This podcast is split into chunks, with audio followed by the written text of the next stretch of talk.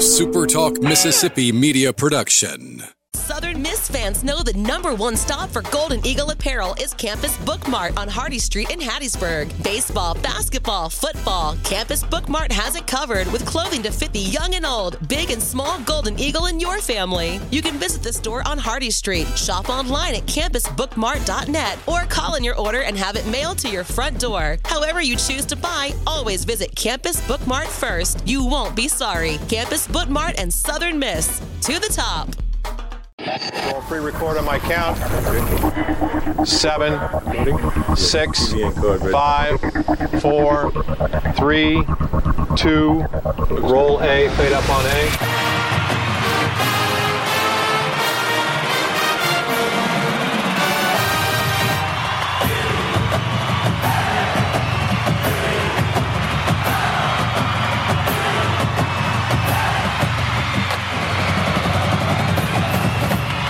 Southern Miss to the top. To the top. You're tuned in to the Eagle Hour. Glad that you're with us on this Tuesday, October 10th edition of the Eagle Hour. I'm Kelly Sander in Hattiesburg. Luke Johnson is in Laurel. We're both in the Southern Bancorp studios. Producer engineer Michael Mergens is with us as well. The first segment of the show today brought to you by our friends at Dickey's Barbecue. Dickey's Barbecue, consistent across the country, so no matter where you are, chances are you can reach out to Dickey's, and the consistency and the quality of their food uh, is legendary. And let them handle your catering needs, big or small. Dickey's a big supporter of Southern Miss athletics. Noah Frary of the Frary and Smith podcast, uh, covering the Sun Belt Conference, joining us momentarily. Jenny Hazelwood, the women's volleyball coach at Southern Miss, will also be joining us, and Ben Milam a little bit later on in the show with Big Gold Nation, updating us on Southern Miss football. Let's get to Noah Frary, who is on his way to tonight's uh, big Sunday night. Check that Tuesday night rare Sun Belt Conference contest. We're going to talk about that and other stuff as we cover the Sun Belt in this segment as we welcome you. Noah, you're actually in your car just north of Charlotte, headed to Boone, a big one, but a rare one tonight in the Sun Belt Conference. Give us a preview. Yeah, guys, it's going to be a lot of fun tonight. I'm about 45 minutes north of Charlotte. I'll be to Boone in about 45 minutes. But, uh, yeah, this is going to be a great game. I mean, how often do you get to see a game at the group of five level that you're going to have a sellout on a Tuesday night? They're expecting north of 30,000 fans in Boone tonight. And, you know, this is a great rivalry matchup between Coastal Carolina and App State. Uh, my co-host on the Frary and Smith podcast, Caden Smith, has played in a number of these games over the last couple of years, and it's always a fun one. I think uh, you have two different quarterbacks that uh, are very similar this year. Grayson McCall's been throwing more interceptions than ever before. Joey Aguilar steps in in week one after Ryan Burger went down. Uh, he's dealt with some interception issues. I think the defenses are going to play a big role, and ultimately, guys, I'm thinking this is going to be a close one tonight and could uh, make for some great television in the Sun Belt. And of course, a week from tonight, our Southern Miss Eagles will be down in Mobile taking on South Al, as the Eagles will actually be off this coming Saturday. But we don't want to we don't want to get too far down the road. But we do want to get as far ahead as this coming Saturday, Noah, because another big one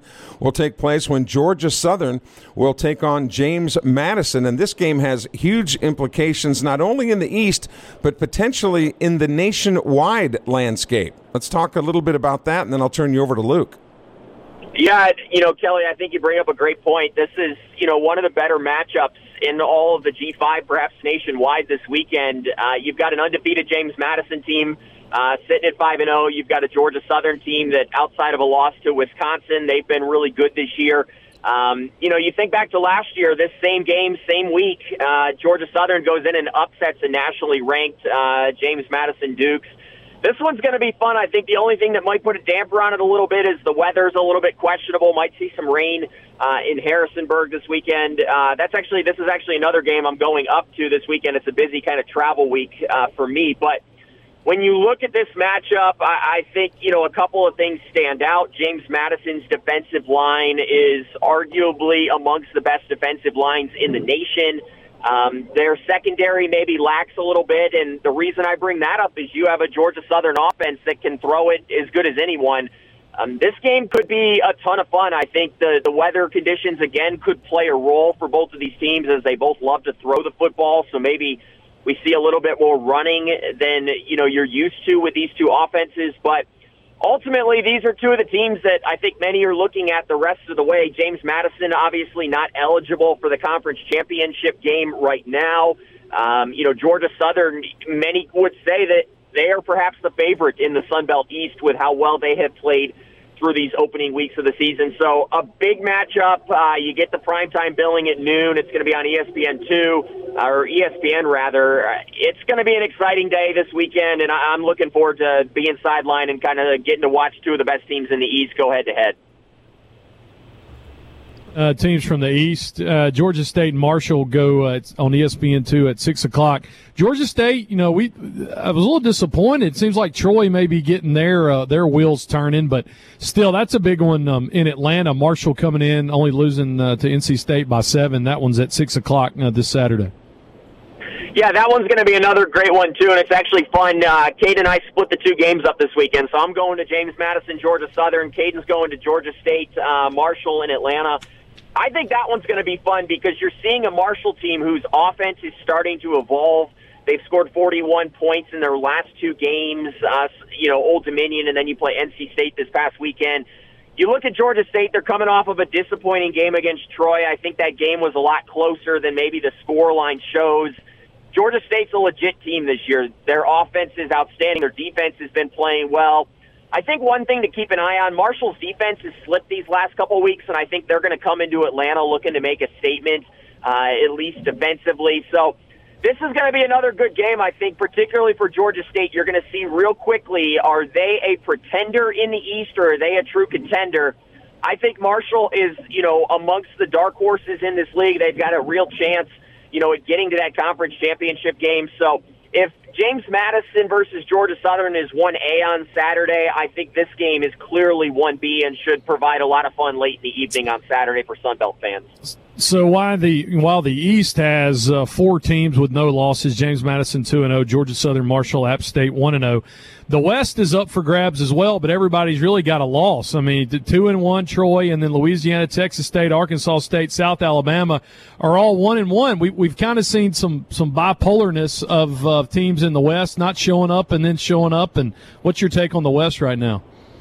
Yeah, the West is wide open right now. I think many of us who cover the league, you know, you were looking at maybe Texas State to beat Louisiana and kind of put themselves as the, you know, leader in the clubhouse early on in the year. And then the Raging Cajuns, uh, behind the strong play of Zeon Chriss, go and, and, and pick up a big win. Uh, you've got four teams at one and one right now. You've got Troy two and one. I think Troy is – you know, after some of the early season struggles against some good teams, uh, they have really turned things around. I think they have to be considered the favorite. They have the championship pedigree.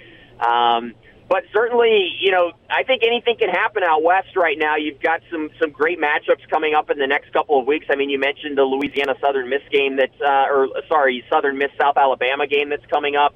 I think that's interesting. You've got Louisiana Southern Miss at the end of the year, so you know, the West is open right now. I think Troy's the favorite. South Alabama, can they, you know, start to put things together? And, you know, at this point, can Southern Miss maybe play spoiler? Because I, I think that uh, we all kind of know how that season's gone. Can they pull off an upset or two down the stretch? Uh, to make things interesting. I think the West is fascinating right now. Noah, you hear from just about everybody across this entire Sun Belt Conference. What what is what does everybody else make of Southern Miss's almost unexplainable beginning? Uh, considering the expectations?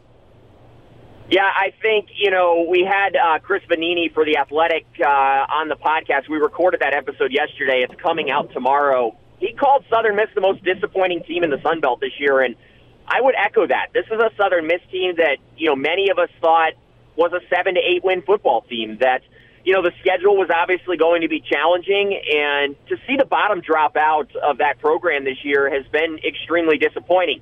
You expected guys like Frank Gore Jr. to have big years. That hasn't materialized. You always thought that they could lean on that nasty bunch defense, and they have not been able to like they have been able to in previous years. So I think things are, you know, it's a little murky down there right now. The quarterback position has not worked out. I'm on record of saying I think it's time to maybe look at a different option and, and kind of see. I think the play calling might have to change a little bit. Uh, the offense has just been stagnant, and that's been disappointing to see for a team that you know was in a bowl game as recently as last year. Luke alluded alluded to this before the show in kind of a, a production meeting, so to speak. But but James Madison, if hypothetically, if they were to run the table, it, it could be problematic as far as the playoffs go because what's their status? I mean, they can't play for a conference championship, but would they even be considered uh, in in the playoff run later on down the road? Yeah, I mean, right now, because of their transition status, they were denied a waiver this year, so James Madison is not eligible to compete uh, in a bowl game outside of a, a slim possibility, which I can get to in a minute. But yeah, I think James Madison going undefeated definitely hurts the conference. I, I mean, because you know, a team that goes undefeated, they would probably be playing in a New Year's Six bowl game. But in order for them to go undefeated, they're going to take out teams like Marshall. They already beat Troy. Uh, they beat South Alabama. So I think, uh, you know, it's worst case scenario. James Madison, they do have a slim chance at getting to a bowl game. If there's not enough bowl eligible teams, uh, they would be picked ahead of, um, you know, teams that are sitting at five and seven. So the Dukes could, you know, play for a bowl game this year. I don't think the odds of that are extremely high, but there is a, a possibility. Yeah. But right now, it doesn't sound like that's going to be a possibility for James Madison this year. No, about 15 seconds. What are you looking at a Grayson McCall to play spoiler on the road tonight? Yeah, I mean, Grayson just needs to stop throwing interceptions. Six interceptions through uh, five games this year. That's uncharacteristic. Uh, I need to see him play better. I do personally think that Coastal has a real chance at pulling off the upset tonight.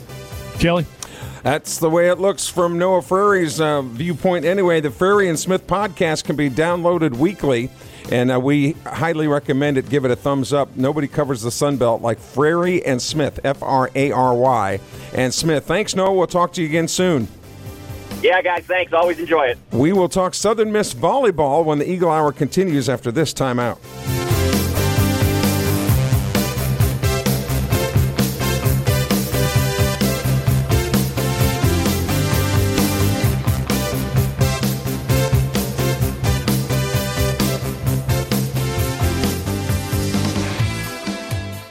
Southern Miss to the top. To the top. You're tuned in to the Eagle Hour. Eagle Hour continues on a Tuesday. Appreciate Noah Frary joining us again. Fun Belt action tonight. Coastal at Appalachian State at 6:30 p.m. on ESPN2. Should be a good one. App State five and a half point favorite in there. The over under 60 and a half. So Grayson McCall, as Noah kind of mentioned going off air, 1,300 yards, six touchdowns, but six picks. So I'm um, looking to make a difference on the road tonight um, in Boone. Southern Miss uh, Lady Volleyball coach Jenny Hazelwood joins us fresh off a, a, sweep of ULM. Lady Eagles pull back to two and four. And uh, coach, um, I was just going back and looking at the the West, and you guys uh, lost those two to, to South Alabama and Troy. But I mean, you lost like six sets by three points or less, and it, it's it had to be like really rewarding to get a sweep on ULM this past weekend. Yeah, for sure. And you know, we're, you're talking about on the road at South Alabama, who's picked to win the West, and then Troy, who's picked to finish second. So, you know, just schedule wise, you know, it was, it was tough. And um, but like you said, some really, really close matches. And um, but the biggest thing for us is just continuing to learn and get better. And you know, we have a mix of veterans and then some new faces on the court, and I think we're just really starting to gel.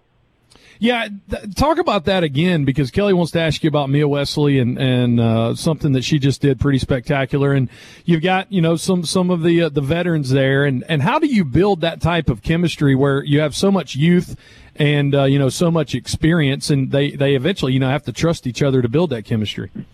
Yeah, you know, it takes a lot of um, intentional effort and on everybody's part. So players and um, and coaching staff and support personnel, and you know, we just try to be very open in all of our communications, which can can be harder to do, right? I mean, uh, you know, people having honest conversations sometimes can be difficult, and we just really embrace um, open dialogue, and it's helped a lot with our young ones learning how to be um, good learners, and then for our returners and our more experienced players learning how to lead because that's something that's a skill that's learned as well. When you continuing on that theme of chemistry, Coach Hazelwood, not only you know, are they different ages, obviously? But you got when you look at this roster compared to the football roster, where a large majority of the kids are from Mississippi, you've got young women from Mississippi, you've got them from Texas, you got them from Cali. You, I mean, you got them from all over the place. Where let's face it, cultures are different. Yeah, yeah, for sure. And you know, for us, volleyball in the South has grown a lot, so we're, we are able to finally start recruiting more locally. Um, but you know, just through time, obviously, you've had players from all over the country come play volleyball at Southern Miss, and you know, it, the cool thing for us, and we talk about this with each other, is that we get to learn a lot about where each other are from and what it's like where they're from, and just the different ways that people were raised and, and grew up, and it's so fun to just embrace different personalities and different cultures, and um, and so that's just really what we've built our program on. But really, isn't that isn't that a large part of what the college experience is supposed to be? Oh, for sure. And look, I've got a daughter who's a freshman who's going through it too and learning all these valuable lessons. And it's like, you know, that's, that's the great thing about college. And it's why I love coaching college age athletes too because you get to be a part of some of the pivotal times in their life when they're making big decisions and um, and help steer and guide uh, you know some of that decision making and so um, yeah it's, it's a big part of the joy in this job. All right, I want to talk a little bit about Mia Wesley as as Luke mentioned. Mia Wesley now on the top ten all-time kill list of uh, volleyball players at Southern Miss. Not necessarily huge news, except she hasn't been here that long. You know, a, a, lot. You know, yep. Normally, young women would take four years maybe to amass those kind of numbers. She's done it in a season and a third, essentially. Yeah. Yeah, well, and you know, she, she was here the year before me, so two, probably two and a third okay, seasons. Okay. But you know, it's still again, you're, you're talking about numbers that players usually are at by the end of four years. Mm-hmm. So, um, you know, it just shows how much she has not only given to this program, you know, there, are a lot of great names on that list, on that top 10 list. I mean, Southern Miss has had some outstanding volleyball players through the years. And so it's just a huge honor for, you know, one of our athletes, especially in today's, you know, I guess atmosphere of transfers and all that in, in college that you know we've had a player like Mia Wesley, um, you know, stick with this program and put up those kind of numbers. Yeah, and and I wanted to to fill Luke in on this too. Uh, uh, coach, while while I got him on here, when I went to the volleyball complex last time to interview the players, um, you know, I wanted to interview Mia, and she she was going to come out to do the interview, but then she said to me, she goes, "Can't this wait?" I mean, and, and, and just that tone of voice. You know, can't this wait until after practice? And look, make no mistake, I'm used to being shunned by women. All right, that's so, so, I'm used to being told no. But I mean, she's intense, Luke. She she's cut off a, a different cloth, man. She's a competitor. Absolutely, she is for sure, and she's that way in everything. They'll play cards in the locker room, and she's competitive. They'll, I mean, my goodness, I'm surprised they don't have like who can finish their you know food fastest every time we're out to eat. They, it's just constantly a competition, but um, but it, it's part of what makes her a great player. But she's really molded into you know someone that wants to be the kind of leader that the team needs her to be too, and so that's what makes it, it it, Mia Wesley special is that you know it's not just about her and her numbers and records she's breaking. It's about the team and the team's success. Yeah, she's just showing those younger players, you know, what it takes to, to be elite and setting that example. Yep. All right, Coach, a couple questions. What what did you see? What, what was your big takeaways from, from ULM? Um, really, it started in the last Troy match, um, lost a close one in five sets and then going into the weekend against ULM, one of the biggest things that has gotten significantly better is our blocking and our defense. And it's something that, you know, really it's, it, it's been a long journey. It's learning how to block at a higher level and just, it's so intricate. There's so much that players are having to do in a split second. And so it's just not easy. And I feel like our, our blocking has finally clicked. And, um, you know, and, and honestly, blocking is not that big of a factor when you look at statistics that correlate with winning and losing. Um, but if your blocking is a big negative, then the other team is going to point score a lot. and so, right. um, so our block had been probably a little more neutral at times, not great, maybe at times negative, and now our blocking is a huge positive for us. And so it's just going to be one of those momentum things too that when you get that big stuff block, it can shift momentum in a heartbeat. So I've been really, really proud of that. And and then Ella Voorhees has stepped into the setting role just to add a little bit more experience there, and she's been fantastic. Second week in a row, uh, Coach Hazelwood, your ladies get to, to play at home, and, and Texas State three and one in the conference. They're ten and seven overall. Uh, what's it going to take uh, to to get a, to get some wins this weekend? I mean, it's going to be a battle the whole time, and so that's super exciting. Um, you know, getting to play a team like Texas State, but at home this season because you know we were in their house last year. Um, you know, it's always fun, and both teams will be up and excited. So we're really looking forward to just the atmosphere overall. And you know, I, I understand it's fall break, but man, I mean, great crowd support and fan support. It really does give a huge home court advantage. And so we've had good crowds, and it's been so wonderful to have the support of Southern Miss students and fans. And you know, I, th- I think we just continue to grow this thing, and you know, just the exciting atmosphere is going to make every visiting team not want to come play at Southern Miss. And so we're just excited to bring Texas State into that atmosphere here on our home court and really get after it. You, have talked about this before, Coach Hazelwood, but but I've had some a couple people ask me about you know we mentioned that you've got players from at, for an example Texas, you know California, um, and we don't have these huge bu- budgets to go out and, and recruit necessarily any athlete, you know, for, for any sport. So, so, and I know again you've you've talked about this before, but maybe some listeners that don't tune in on a regular basis, tell us about your network that you've got kind of set up to where you do have access to these young women uh, across the country, even though you don't physically, you know, see them face to face in their homes. Yeah, well, Kelly, a big part of that is I'm old. I'm really old. And so I know a lot of people in this business because I've been doing it for 20 something years. We'll just Brian's old. You're, you're not old, coach. Brian is old. well, that's right. That's right. My husband, he's definitely older than me, and he always will be. So that's great. And um, and so, but no. So really, just the more you get to know people in this profession, and and just stay in in touch and and have those sort resources and people that you can really trust, it just helps a lot with the recruiting process. It helps with the hiring process.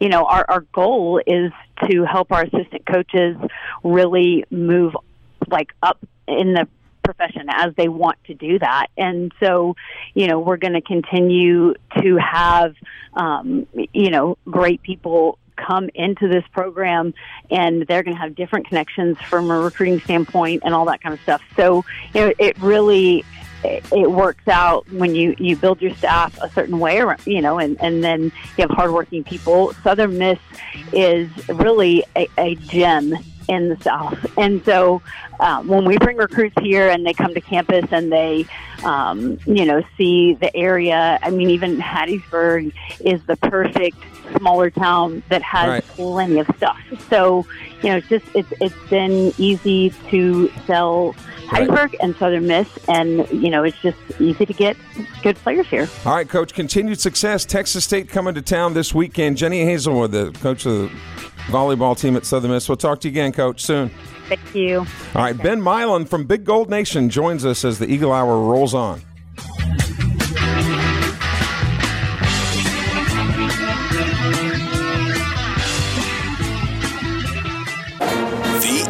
Hour, Southern Miss to the top. This segment of the Eagle Hour brought to you by our friends at Campus Bookmart, open 24 hours online 24 7 at campusbookmart.net. And that's the Bright Gold building if you want to drop in there in, in person and shop. Christmas right around the corner. Little uh, knickknacks, anything that has the Southern Miss logo on it, you can find it at Campus Bookmart. And tonight, being Tuesday, it's Service Industry Night at 4th Street Bar and Grill, where they uh, pay tribute, so to speak, to servers, cooks, bartenders, dishwashers of all the different restaurants around town, and uh, they have a good time Tuesday night. Sometimes there's trivia at Fourth Street Bar and Grill. They're always having a lot of fun there, and you're always a friend because everybody there is a Southern Miss fan. Fourth Street Bar and Grill proud supporter of Southern Miss Athletics and of this program. Joining us now is Ben Milam, writer with Big Gold Nation, who uh, covers Southern Miss football. And Ben, as you as we welcome you to the show, you got to hear uh, Noah Frary uh, from the Frary and Smith podcast kind of look at the Southern Miss uh, situation from an outsider's point of view. I just kind of wanted to get your reaction as to as to what he said that everybody else was saying about Southern Miss so far this year. Well, yeah. First of all, great to be back on. Um, hey, those those guys do a, a fantastic job, um, and to me, it was it was almost a, uh, a little encouraging, I guess, in some ways that that everyone else is surprised and I think you could say as confused as we are uh, that this season has gone the way it has in the first half for Southern Miss. Um, and those those guys know what they're talking about. They know the history of Southern Miss, and and they knew the expectations coming into this year. And they're saying they're seeing a lot of the same things we are. I think, um, yeah, I mean, it, I think it just gives credence to to how a lot of people are thinking about Southern Miss football. Yeah, the thing that's uh, that's kind of that you have to watch about going going forward is that you know Coach Hall has talked about they're just so close to being good, but when you look at the schedule the rest of the way in conference, not to mention you have a, an SEC foe later on on the schedule. Not only do the Eagles have to get good, do they have to tighten up some things? They've got to get significantly better quickly, considering the upgrades in the schedule. Is that reasonable? Oh, absolutely. Yeah. I mean, when you coming into the year, I think when you looked at the schedule as a whole, obviously it, it, was going to be a challenge. But you looked at this first half, and you know you picked out three or four games where you said, you know, maybe those are not. There really are no easy wins outside of maybe the opener against Alcorn State. They're all going to be a challenge. But there are three or four wins there. You really need to get those uh, swing games, if you want to call them that. If you want this to be a successful season if you want to get back to a bowl game. And I mean, the fact that you are now sitting at one and five, zero oh and five against FBS competition, it's it's going to be that that much harder for this to be a productive season. Talking to Ben Milam, who uh, staff writer for Big Gold Nation, also co-host of the Buzzardry podcast. I don't know if you know what we call Patrick, your co-host. We call him Stats. Uh, I think that's McGee. the most yeah. That's the most underrated um, title for him. I mean, he's just the. Consumer of. I mean, you're around him. You you know how uh, oh, phenomenal it is, right? Yeah. Oh my goodness, yeah.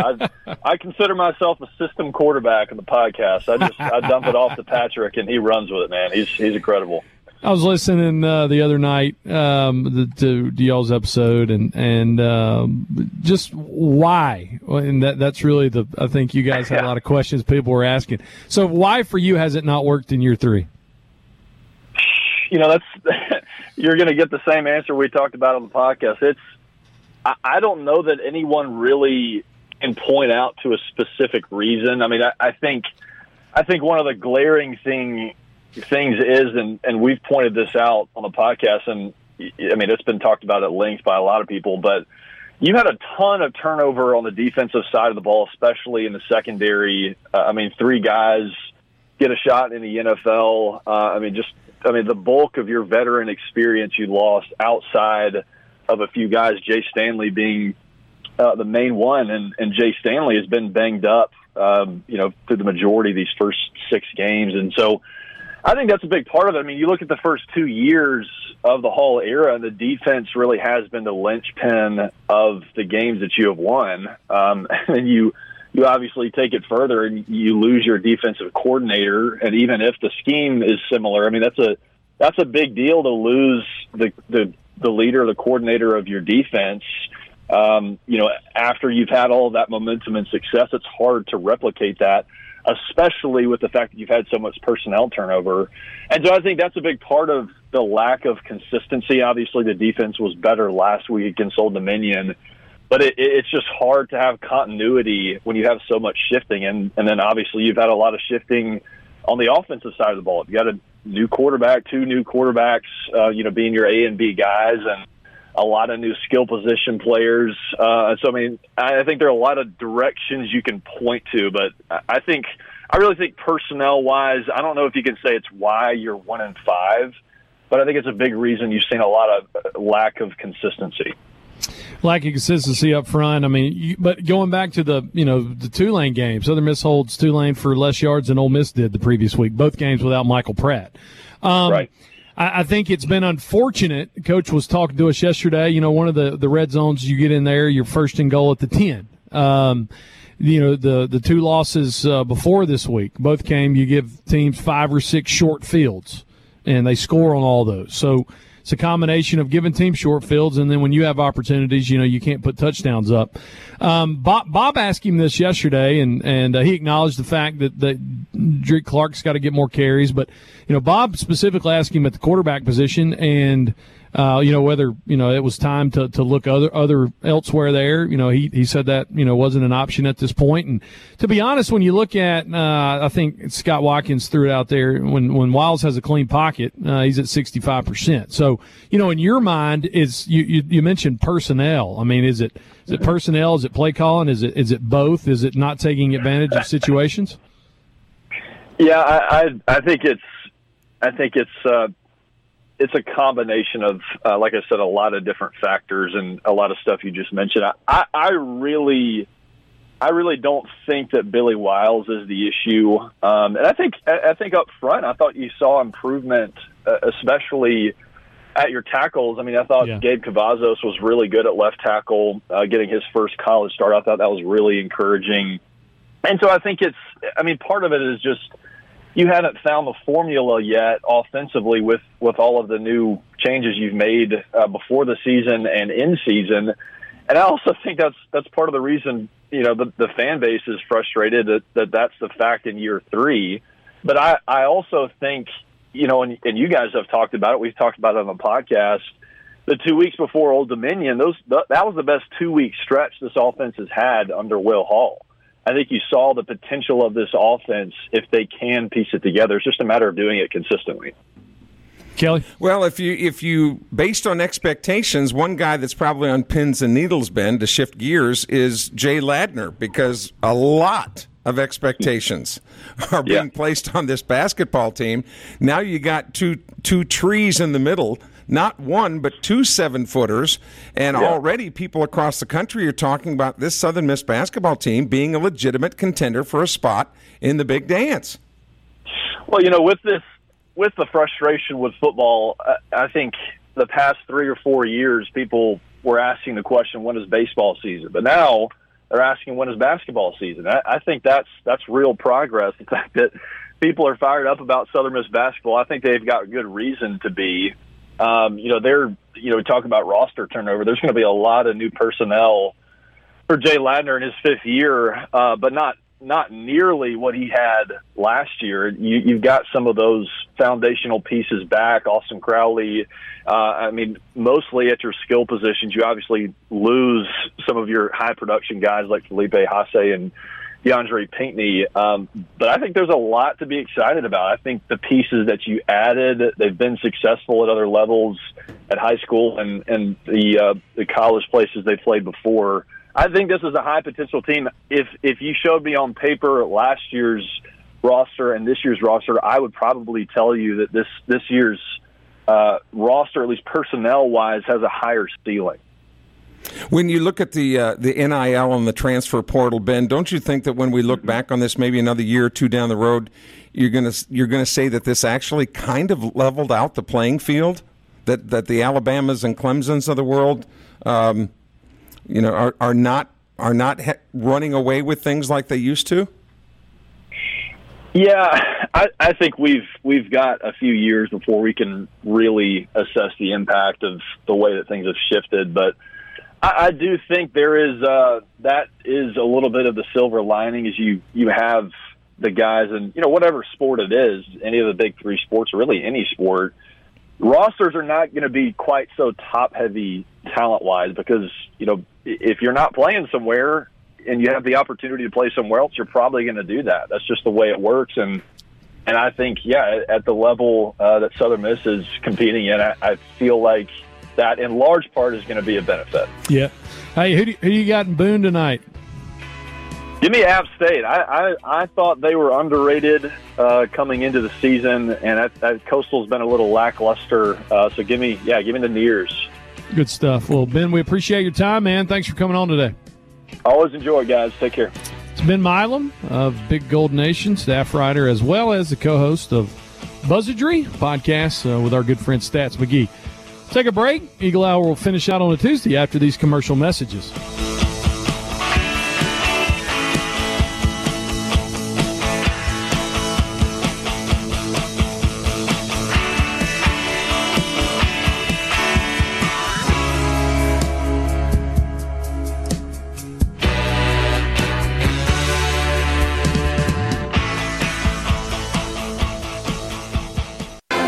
Tuned in to the Eagle Hour. The Eagle Hour. Southern Miss to the top. Appreciate Ben Milam joining us, as well as Noah Frary earlier, and Southern Miss head volleyball coach Jenny Hazelwood. If you miss any of those interviews, you can go back and listen on demand at supertalk.fm or the Supertalk Eagle Hour in podcast form, Google Play, Apple Podcast, Spotify, Stitcher, TuneIn, and Audible. Luke Johnson, Kelly Center, Michael Mergens from the Southern Bancorp Studios in Hattiesburg and Laurel. Fourth segment is always brought to you by DBAT and D1 Training. Great opportunity as the fall hits to get some instruction, some practice um, in their hitting cages, state of the art facility, all that on Hardy Street in Hattiesburg. DBATHattiesburg.com. Men's golf up in Corvallis, Oregon at the Oregon State Invitational. Men currently tied for eighth. Robbie Ladder, three um, over, two over for the tournament, shot a 68 in his first round. So, uh, guys tied with Gonzaga for eighth, two shots back of Seattle and Idaho. Lady Eagles at the Dale McNamara Invitational in Broken Arrow, Oklahoma, at the Golf Club of Oklahoma. And uh, Lady Eagles, yeah, um, competing there. They're tied for ninth right now. Momoko Ando, one over for the tournament, continues to have a phenomenal season. She is tied for 13th overall. Tennis over the weekend got 15 wins in matches during the three day Golden Eagle Invitational. So, uh, congratulations to that success for them. On Thursday, they'll head to Auburn, Alabama for the ITA Regionals. All right, Kelly, going back, uh, talking a little more about what uh, what Ben said. I, I didn't get to agree with him while he was on, but I will say this. I do not believe, and I, will agree that this is this is not a Billy Wiley problem. And so, uh, you know, Bob yesterday asked um, Coach Hall about do we need you know more looks at that position. I, I do think the, the flip side to that is, well, well, let me start with one side. You're you're the best you've ever been under this coaching staff at the quarterback position. Wiley is the best quarterback you've put out there on a consistent basis.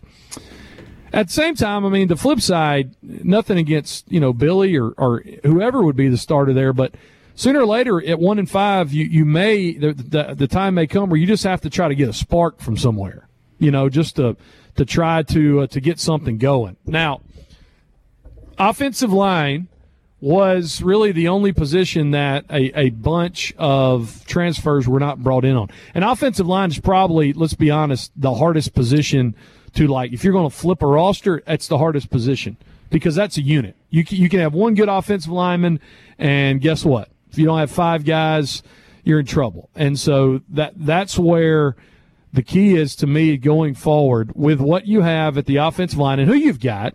Um, you've got to try to make it work. Um, is there anything to, to be said what I brought up with Ben? I mean, you look back the last three weeks, five or six short fields, and then you can't score touchdowns inside the 10 yard line. I mean, all that really contributed to three straight losses. Well, when you talk, when you compare that to the defensive line and a lot of the transfers that came in were Mississippi guys, but they most of them came from SEC programs, which means obviously you know, regardless of the schools that they came in, they, they were highly heralded and, and highly recruited. Um, and the linebacking corps certainly had a veteran group. Um, but the offensive line group was was pretty much the same. You know, so you're working with a lot of the same guys. So there's certainly credence in the argument that that's the only the group as a whole that has not been you know not been overhauled. But to get a spark, you know, you looked at what Will Hall did last week and said that you know we're moving some people around on the offensive line. You know, um, and you talked about Cavazos playing well. You know, last weekend maybe maybe that's where they're going to start. And, and Coach Hall closed practices this week. Now they don't play Saturday, of course. They're preparing for South Al, which is going to be a tall task either way. Uh, a week from tonight, that game will be on on national TV. But maybe that is where they're going to focus their efforts now. Is is working, you know, the the offensive line. Um, and he hasn't, you know, he hasn't been critical, uh, overly yeah. critical of, of any you know particular aspect or, or any particular unit on, on the team. But but you would think, and and the fact that they were inside the five in that one drive that fell just short, and the fact that they ran it three different times would show you that they that he has confidence in the offensive line. Otherwise, you would just say no. You know, we're, we're not going to do that. And and I think the frustration comes from everybody, including guys on the team and the coaching staff. Is the game should not have come down to that last drive. The the fact is it did, and the fact is you still had an opportunity to win. I think that's what's frustrating for people when you go back to Arky State. You take 21 points off the board, you know, with block punt and interception, short field. You take uh, points off the board with short fields at Texas State. You add a punt return and you punch it in three times inside. Southern Miss won the last three games, right? But, but we're but we're not there, and that's they they've got to to get it right. And I'll just I'll state it for the record. I'm for these coaches. I'm for these players. I've been there before. While I wasn't on a team that was one in five, I've been in the locker room after disappointing losses. I've been in seasons where we should have won and we knew we should have won games. And the only thing you can do is get back out at the practice field. That's all you can do. That's right. And and those are those are behind you now. So you know it's marked improvement. And look, they're going to have to get good quickly yep. because of, of the teams that are you know remaining on the schedule. So that'll do it for this Tuesday, October 10th edition of the Eagle Hour. We're already busily preparing for tomorrow's show and the rest of the week. We've got our JUCO preview. We're going to be live at, uh, we've got a remote on Friday where we're going to be at Southern. Cat fight this week, Sander. That's right. Jones at Pearl River. We'll take a look at that and we'll be at Southern Bancorp on Friday. Lots of good stuff to talk about regarding Southern Miss Athletics. Plenty more to come. Until tomorrow at 1 o'clock from all of us to all of you, Southern Miss to the, to the top. top.